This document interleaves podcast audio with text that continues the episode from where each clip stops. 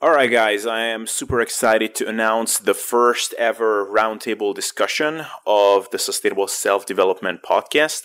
And I've been for a long time very impressed by all the people who are able to actually manage these things or host these things well. So I am kind of intimidated but super stoked at the same time.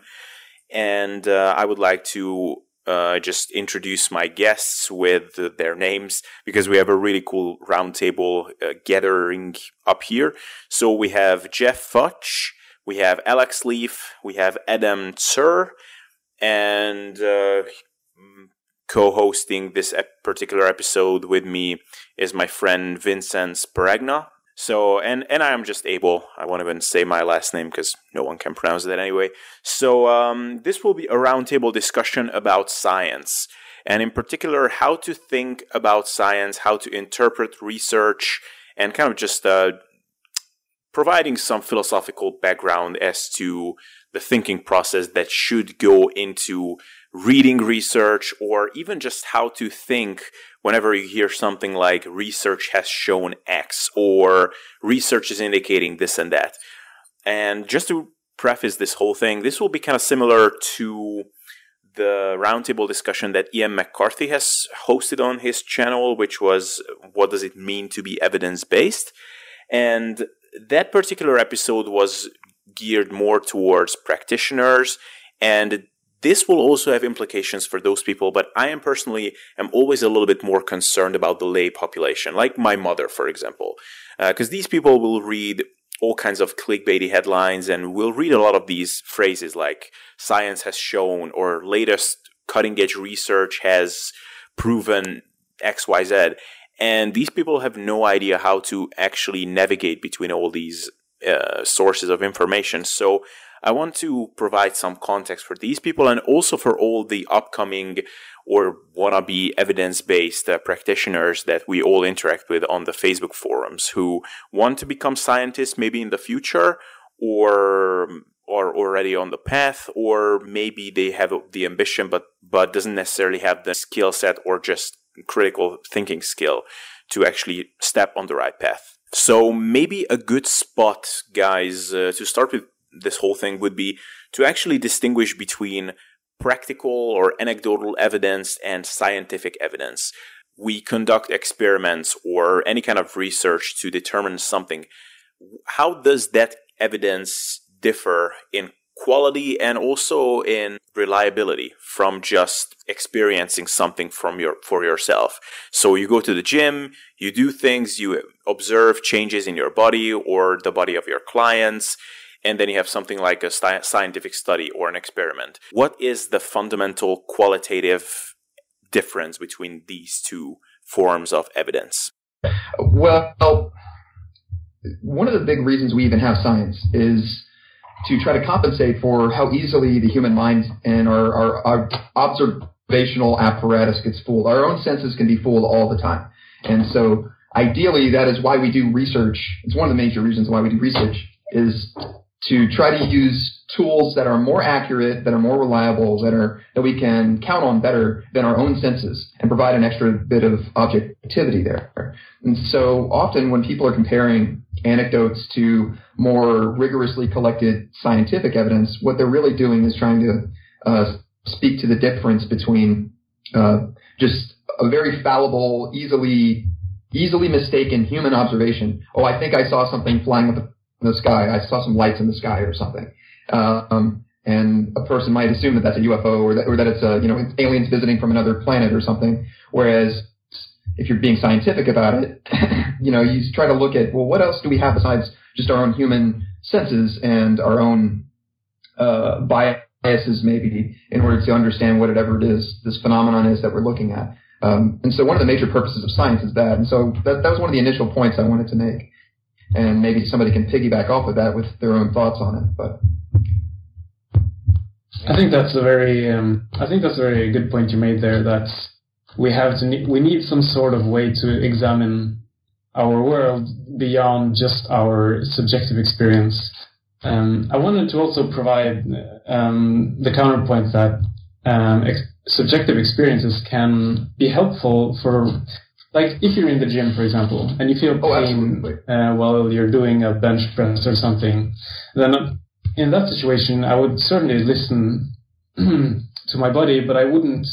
There's a difference between saying this exercise, for example, hurts me, and this exercise will hurt anyone whoever does it. So that's Right. a very important distinction, trying to kind of infer a conclusion beyond your own experience.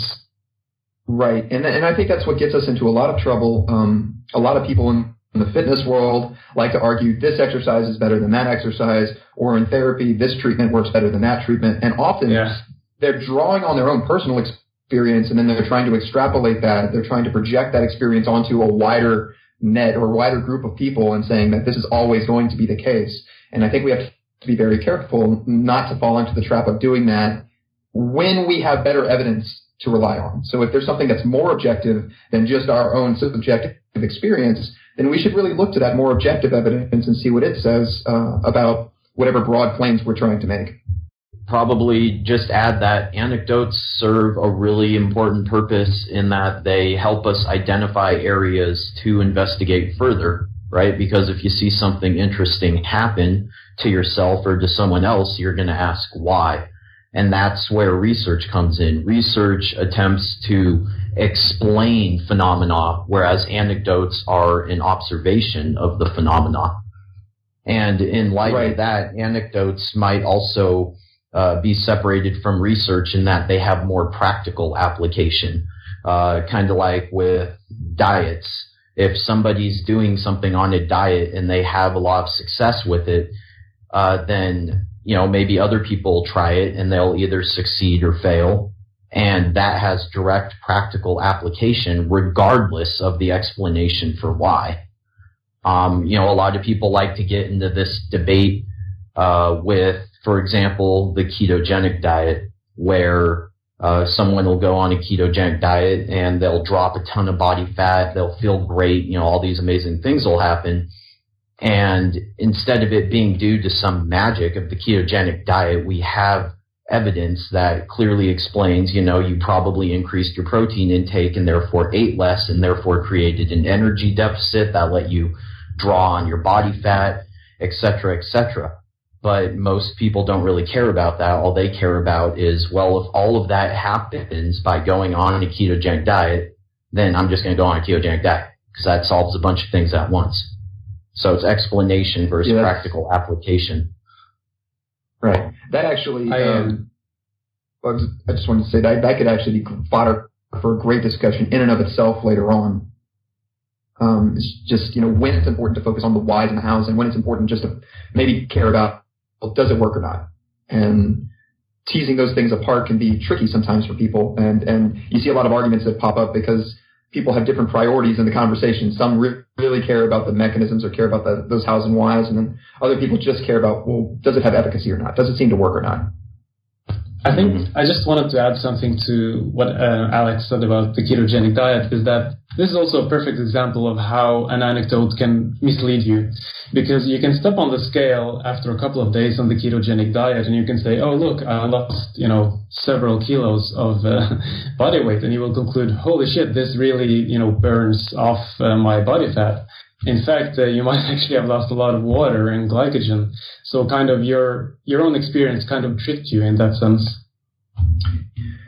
Yeah, and so that's where we come back to the idea of you know using measurement tools, using methods, being systematic uh, when we're doing scientific research or a scientific observation, um, in an attempt to kind of keep from fooling ourselves. Right? I think it comes right back to that original goal, but a very important point.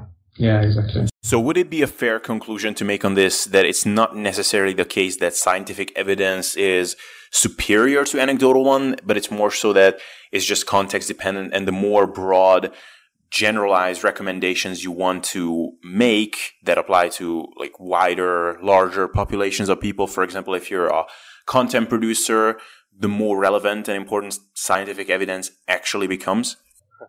Yeah, I, I, think that's very fair. I think um, I find myself uh, quite often ending up with saying something like that. You know, if you want to make a broad claim about people in general, or, or if you want to talk about how a system works physiologically, you need some science to back that up. You need some some rigorously obtained evidence, collected evidence for that. But if your goal is just like, well, you know, I'm going to find out what seems to work for me in the gym, No, you don't need a study, especially because research speaks to averages, which is a point maybe that we can save for later. But um, you know, you can look at uh, research as a starting point. You're always going to have to refine things later to find out what may be the best for an individual anyway. So in that case, anecdotes might be very useful, and, and in fact, even what you would default to under certain conditions. It all comes down to what kind of question you're trying to answer. I think.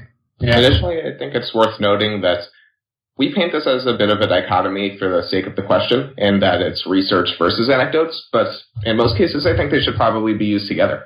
If you have an anecdote that suggests one thing, and then you have research on that topic that you can look to later, or to verify for another person if you're trying to, in fact, make recommendations to people who don't have your same anecdotes, is when you can use both very well to your advantage. I would add to that that it's um, sometimes I see discussions where uh, we see some people linking to evidence, like systematic reviews and stuff like that, and other people respond by rejecting the research and then saying that their own anecdote kind of supersedes it. And I think that's kind of um, you should be very careful about that. Yeah. So th- again, yeah, that's a case of knowing when it is or is not proper to accept or, or reject a particular claim or particular type of evidence. You know, if, if somebody's saying for you this particular thing must, you know, will work better, and here's my stack of research papers to prove it, um, that's one yeah. thing. But if a person is instead just saying, well, in general, we think this is the case, and then you try to say, well, no, my anecdotal experience says this, and so I'm going to generalize based on my anecdote instead of generalizing based on an aggregate of evidence, then that becomes a big problem.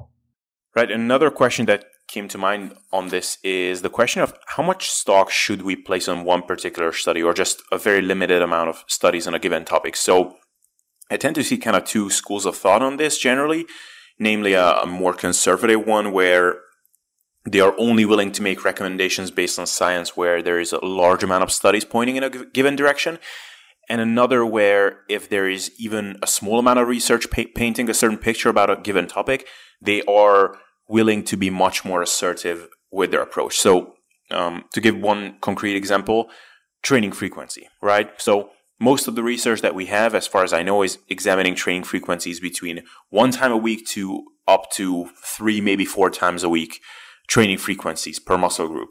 But there is some small amount of research actually pointing in the direction that using much more higher training frequencies could be beneficial. And probably the most prominent example is the Norwegian Frequency Project, where more gains were seen with six days a week training frequency.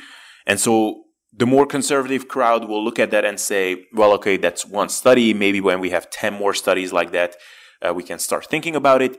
And then there's the more assertive, proactive chem that says, okay, there's a limited amount of research on this particular topic, but this study is very well designed. There's no reason not to take or not to use the takeaways of this study to form recommendations. So let's use much higher training frequencies than what we use so far.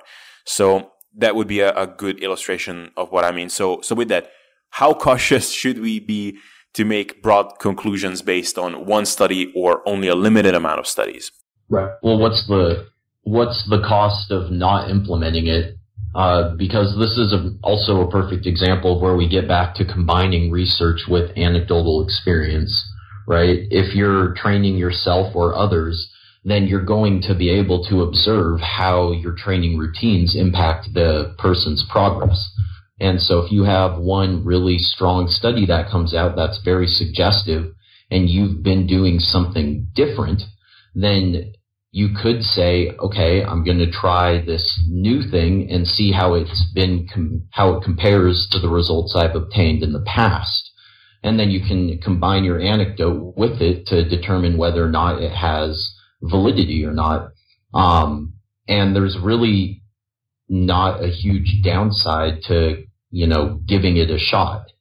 Uh, whereas on other topics, for example, when you look at different adjunct treatments for cancer or treatments to replace conventional therapy altogether, uh, then a vastly larger degree of skepticism is necessary because if you screw up, then it can literally be someone's life, right? So there's a huge risk associated with embarking on uh, new research. But with training, it's like you could try something for a couple months, and if it doesn't work, then what have you really lost? Yeah, I uh, I had a feeling that Alex was going to be able to handle up on that question rather well. Yeah, that was a really nice Uh, answer. I, I just want to explain Yeah. to our viewers that adjunct uh, treatment uh, means um, combination type of treatment where you uh, have like a main treatment and then you might add like a secondary treatment to it, if that's what you meant, Alex. Yeah. So I guess a, a broad point to make here um, that's coming through in what Alex is saying is that you have to do this kind of cost benefit or risk benefit analysis on okay if I if I decide to uh, suspect that this research result is true or is accurate and I implement it in my own life, how much is it going to cost me versus not, and then how much do I stand to gain if it is true. Um, and so those things are vastly different between changing exercises to see about you know glute gains and you know how might improve that versus yeah uh, changing the treatment I'm using uh, to manage an aggressive form of cancer. And so it's okay if people arrive at different con- conclusions because their priorities are different or because the risks that they're incurring might differ. And uh, I think a lot of people argue really till they're blue in the face about this and say like, no, you have to accept this as true or no, you can't accept this as true. When really there's a lot of subjectivity there. It really depends on what that individual has to gain or, or to lose by um, by implementing whatever uh, whatever that study is suggesting might be might be going on. Hopefully, I didn't confuse things by saying all that. I think um, maybe I should um, add like a different uh, part of the discussion is that um, this is the um, the perspective perspective of the individual. Right? You're looking at uh, whether yes, one person can stand to benefit. And I also want to add that we there's a different question, which is how would people on average um, how would th- that work, like high frequency versus low frequency, for example. And um, for the individual, there's also some other uh, considerations that you need to be careful about. For example, let's say you are going from low frequency to high frequency, and the high frequency really improves your strength, like exponentially in a very short period of time. So you might conclude from this individually that, oh, look, high frequency is really the best way for me to exercise. However, if you are chronically undertraining previously to this, it's actually just the increase in volume that might lead you to perform better. But it, it's not necessarily the high frequency in itself, it's just that you did more and you did too little previously. And the same might be true if you reverse the situation. If you train with enormous volumes, I think, uh, Abel, you um, mentioned this on Facebook that you recently changed your routine from going very hard all the time Yeah. and then going um, a bit easier. And let's say that makes you have some serious gains, then that actually might be that you are overtraining or overreaching. So that's something to consider. And also for the, just Oh. want to add a, point on the um, looking at seeing, we need- also can look at this from like a prob- probability perspective. Like how, how will this um, affect people in general? So I guess you could, you guys could also add your thoughts on this. Sure. You know, and, and yeah, and um, yeah, how many different different factors can explain whatever phenomenon you're seeing? If Yeah. a person wants to, and that's a whole big can of worms to open, but Yeah. um, if a person wants to say, "Oh, this method seems to work for me, and that's what I'm going to do," I say, "Great, go ahead." You know, I'm not going to argue with somebody about that unless it's a friend and I, I want to tease them a little bit. But uh, generally, I don't care. If a person wants to make broad claims again, you know, and say this is how the system works or this is what's best for people in general, then I'm going to stop them if they don't have a reasonably compelling argument based on some evidence and good reasoning and a bunch of factors. Um, but yeah, so when a person has this anecdotal experience, when they have this N of one, that is, I observed myself going through this particular training regimen or what have you, and I observed these res- results, well, there's no control there, right? You don't know what would have happened if this person had been, uh, had just done nothing, or if they had gone under a different set of circumstances, a different type of, type of training protocol. And so you have to be very careful um, when making very firm declarations about what would have hap- happened if somebody had done something differently. Because if you didn't test it, then you don't know.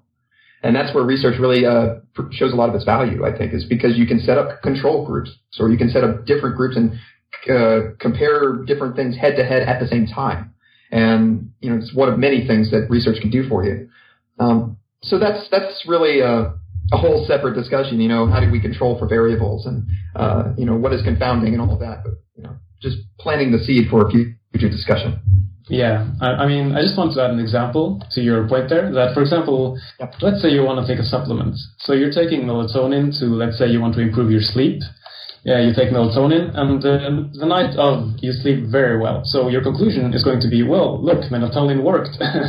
but actually, you don't right. know. It, it, even if you, let's say, in an alternate universe, you didn't take melatonin, like an alternate control universe, and mm-hmm. you still slept well, right? So you would be falsely concluding that the melatonin was the cause of your uh, sleep, your good sleep, rather than just random random variation in your sleep. Right, and this speaks exactly to how our senses can fool us. We can mistake correlations for causal relationships when we shouldn't do that. And good research, not all, all good research helps us to tease apart those things and separate causation from mere correlation that's caused by something else. And uh, yeah, that's that's always a struggle is trying in our own day to day lives to to know well did this happen for the reasons that I suspect it's it's a struggle even for the best scientists. I think here might be a good place to bring up the role of critical thinking. But if anybody has some other point that you think would be worth mentioning here, then feel free to suggest it.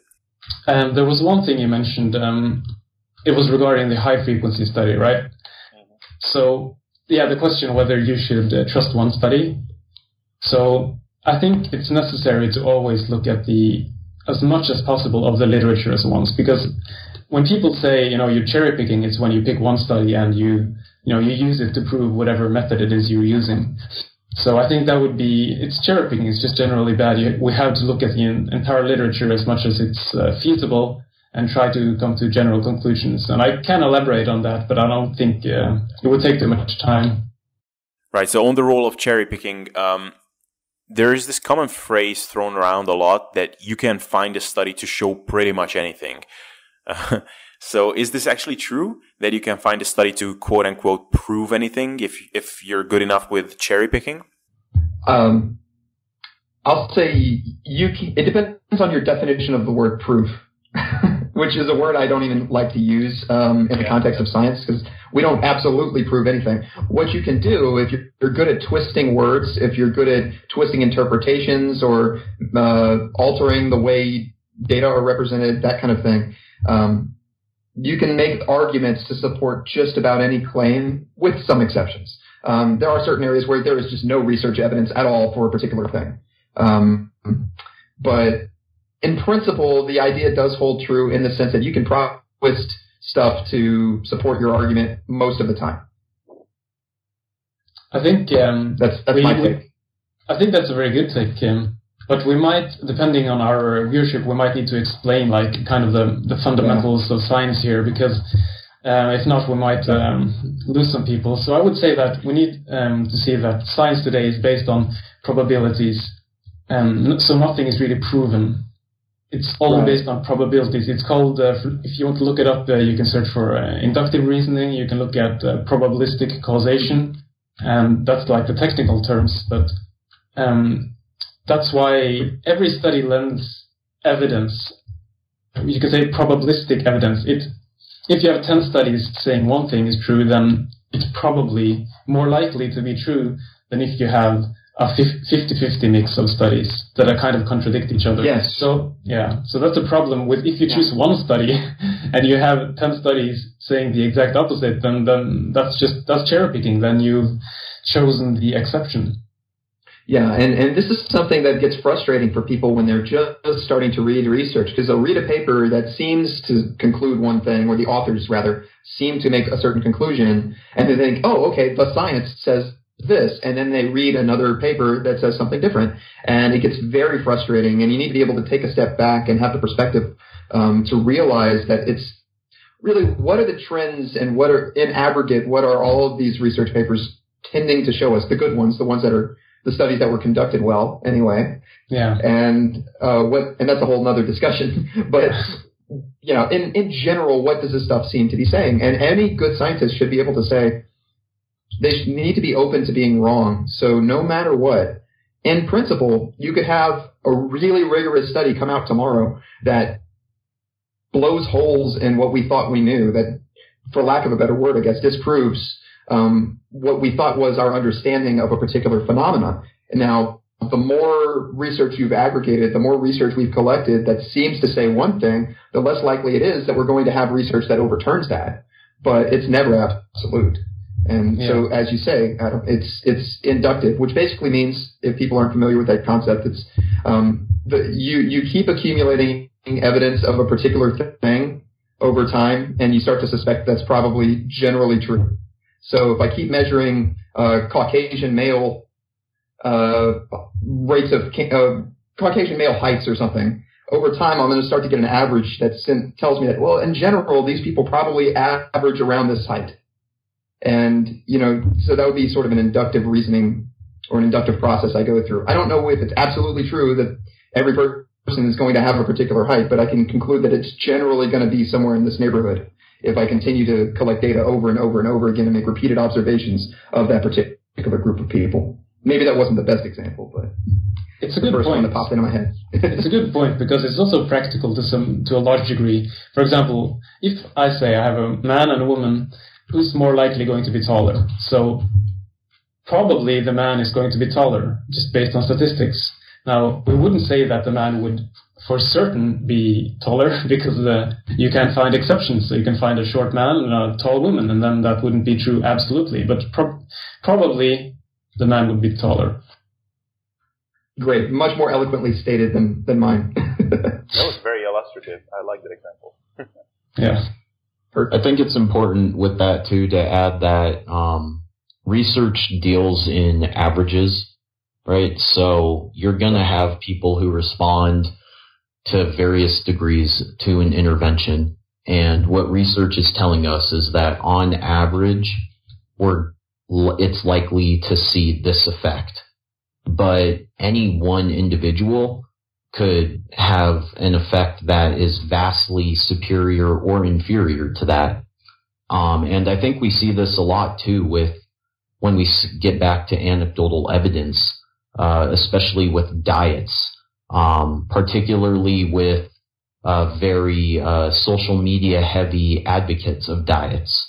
Um, you might see vegan bodybuilders or people promoting a vegan diet who are incredibly healthy. They're in really good shape. Uh, we have a tremendous amount of research uh, detailing the ins and outs of vegan diets that can tell us that it is not a healthy diet to follow for various reasons. But yet there are some individuals who seem to thrive on it, and that could be owed to things like genetic differences that allow them to convert more of the beta carotene into vitamin A, for example. Um, just minor things like that, and then those poster childs are who everyone who supports a certain belief point to as evidence, whereas they could be mm-hmm.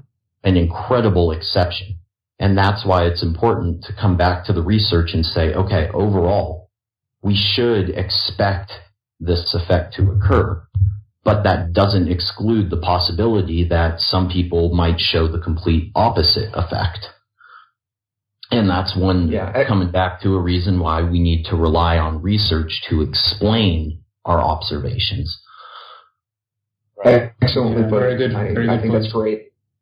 Yeah, that was beautiful. And also it shows us that you know, you see studies, let's say, with uh, high intensity training. Let's say high intensity training leads to 10% greater increase in strength on average, right? So it's important to not think that, oh, I will increase my strength with 10% if I do this high intensity training program that they used in the study, because you might be one of the low responders. A low responder is somebody who does very poorly on a certain type of diet or training program. So you might actually lose strength if you're a low responder compared to a high responder. Right. You know, it's so there. There are always going to be these exceptions out there. There are always going to be examples of people out there who don't seem to follow the trends, and that's okay. Um, it, it, you would expect to see exceptions under most cases. Uh, it would be very, very, very alarming to me if every single person I ever ran into fell right in the middle of the bell curve or right in the middle of the average or the range that I saw on a particular study. Study. I don't ever expect to see it to line up perfectly, and uh, I think we need to be okay with that. Uh, that there's going to be that that variation, um, but just knowing that the research gives you if you don't know anything else about a particular individual, it gives you the best probable starting point in many cases. Yeah. Um, but then, you know, you figure out personally, okay, does this work for you or not? How are you going to respond? And that depends on a variety of factors, including things like genetics and, and other confounders.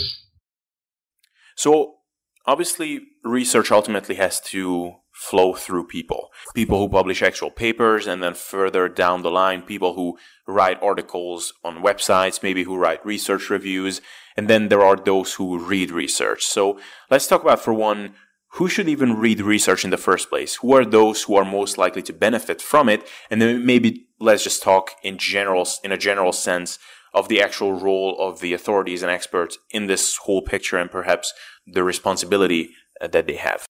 Yeah, um, I mean, ideally, I would love to see everybody on the planet reading research, but realistically, um, you have to have the right skill set, or you're not going to be able to get anything out of it, unfortunately.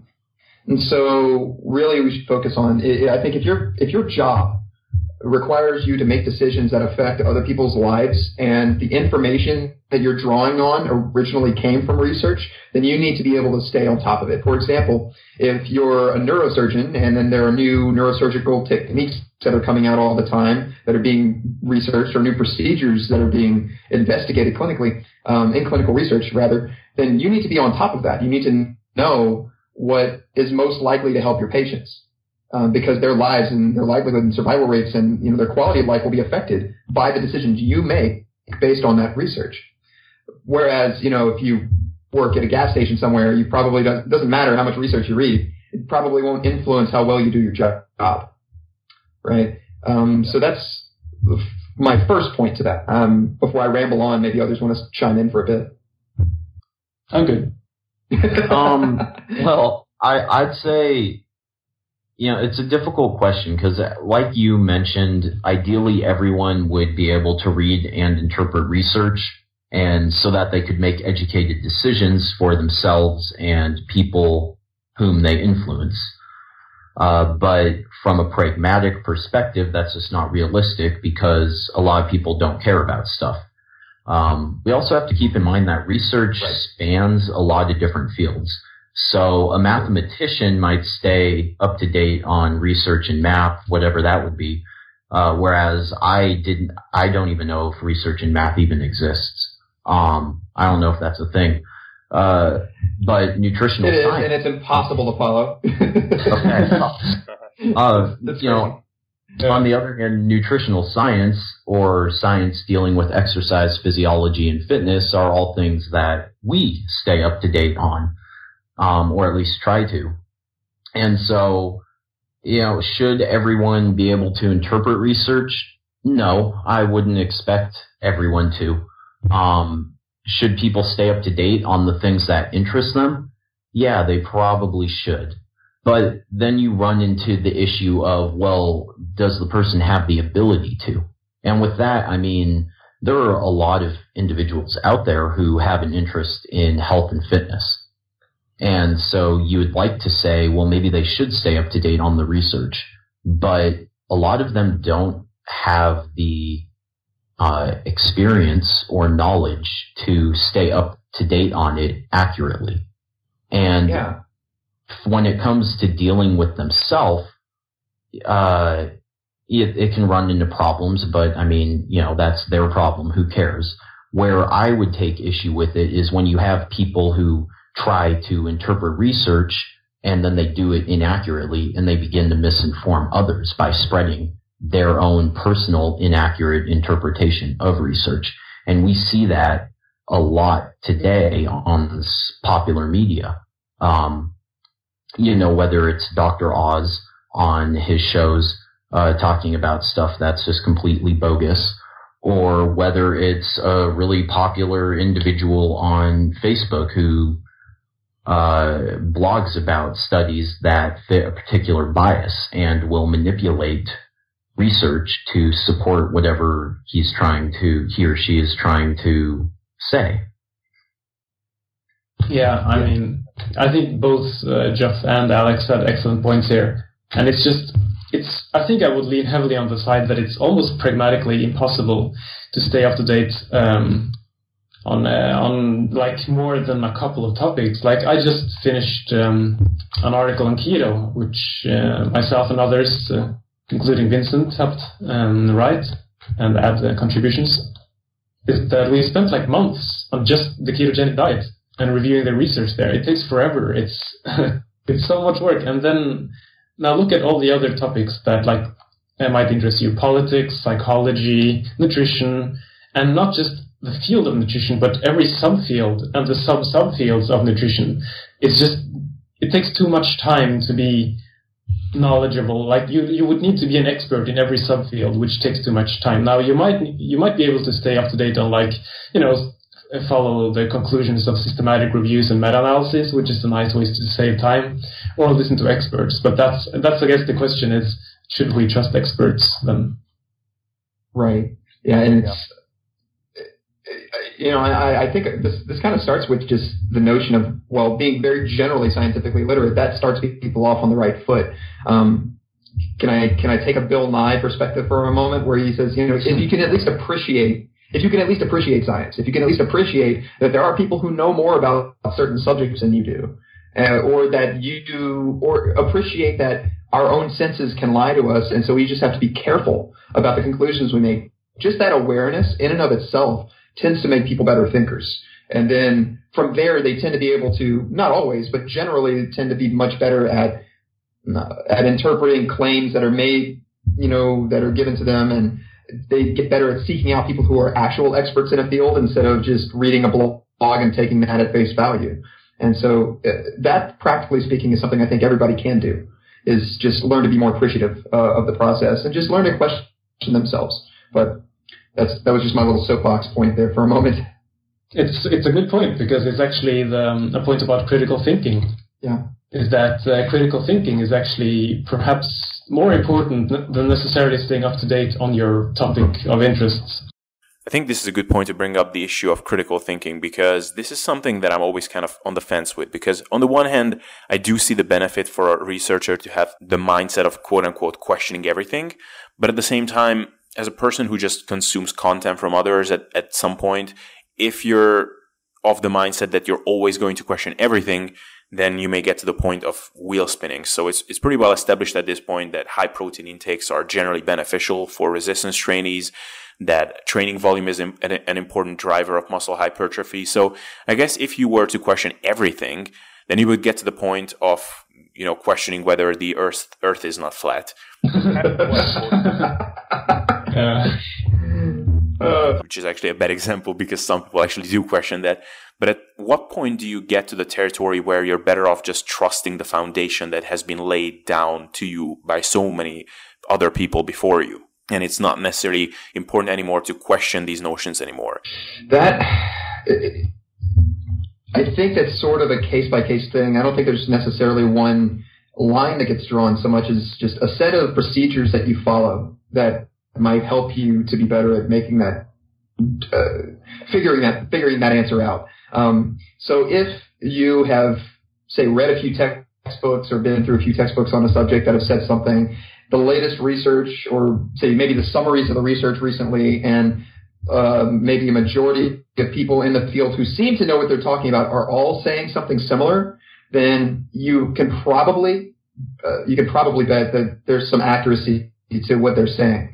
Um, if there's still a whole lot of contention back and forth among people who are actually producing research or who are actually at a very high level in the field, that's a separate thing.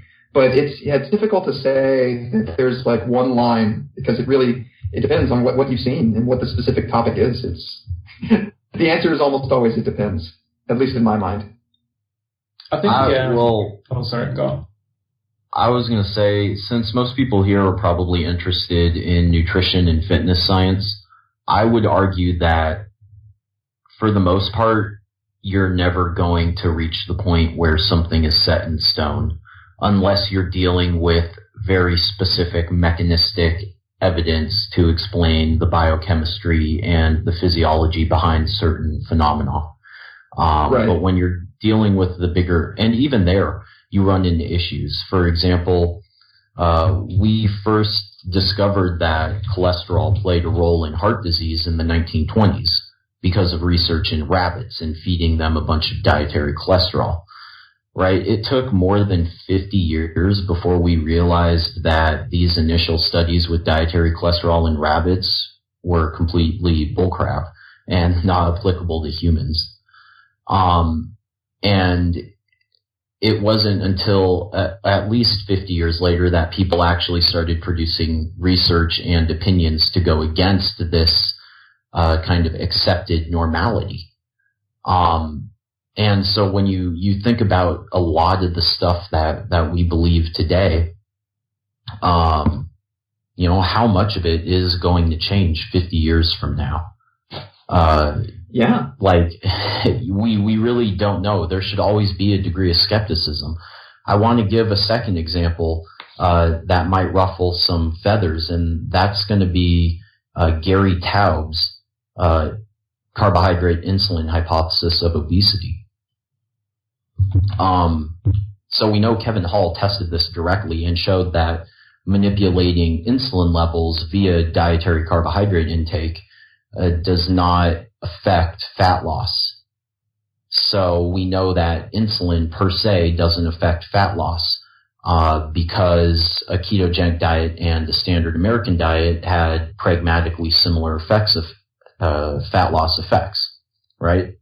So a lot of people now have used that and dismiss insulin as playing a role in manipulating body fat mass altogether.